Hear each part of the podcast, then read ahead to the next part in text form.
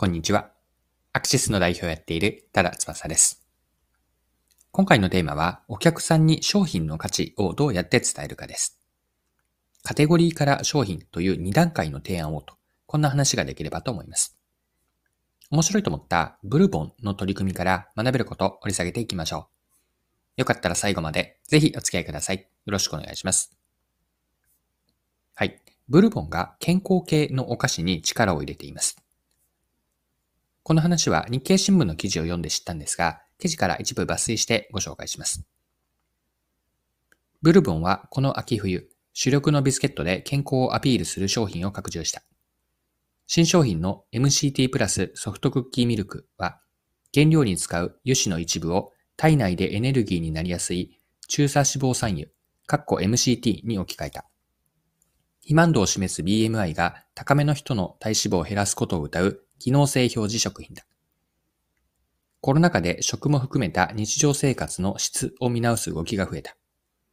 健康菓子の売り上げは順調に伸びている。ブルボンの酒井取締役は強調する。同社では現在ビスケットやゼリー、飲料など計26品目の健康関連商品を販売している。はい。以上が日経の2022年11月30日の記事からの引用でした。ブルボンがやっている小売への売り場提案の話が興味深かったんですが、こちらも続けて記事から読んでいきます。消費者の目に留まるよう売り場作りにも工夫を凝らす。2021年秋からビスケット売り場に他社製品も含めた健康菓子の棚を設ける提案を始めた。流通の意識も変化してきており、ビスケット売り場内での健康菓子の売り場が徐々に拡大してきているという。はい、以上が記事です。ブルボンは自社の商品だけではなくて、他社の健康系のお菓子も加えて、健康菓子の棚を作ろうとしているんです。お菓子売り場の中で他社商品も含めて健康に良い商品を消費者にアピールしていくと。こんな取り組み、提案を氷にしているんです。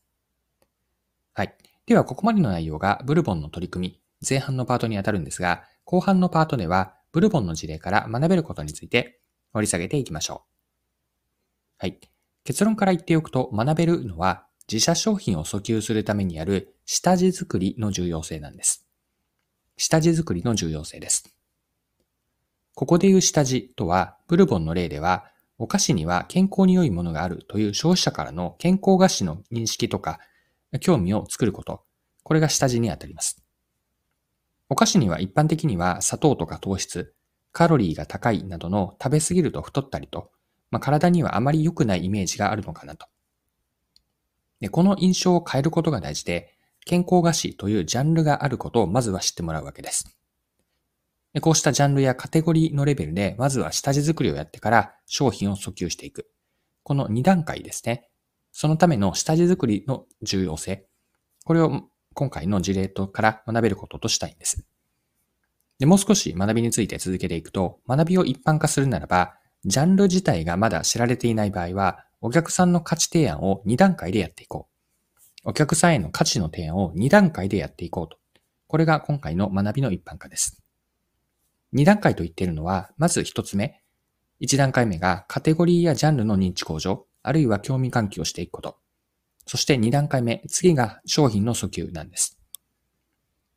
お客さんからのカテゴリーとかジャンルへの関心がない中で、いきなり商品をアピールしても、自分ごと化されないはずなんです。目を向けてもらえず商品はスルーされてしまいます。ここは急がば回れが大事だと思っていて、カテゴリーから商品へと、この2段階で価値を提案するといいんです。特にこれはカテゴリーそのものがまだお客さんに馴染みがない場合には有効で、2段階と。まず下地を作る。カテゴリーとかジャンルという下地を作って、その後に商品。この2段階で価値提案をやっていこうと。これを今回の学びのメッセージとして残しておきます。はい。そろそろクロージングです。今回はブルーボンの健康菓子の取り組みからマーケティングに学べることについて見てきました。最後に学びのポイントを振り返ってまとめておきましょう。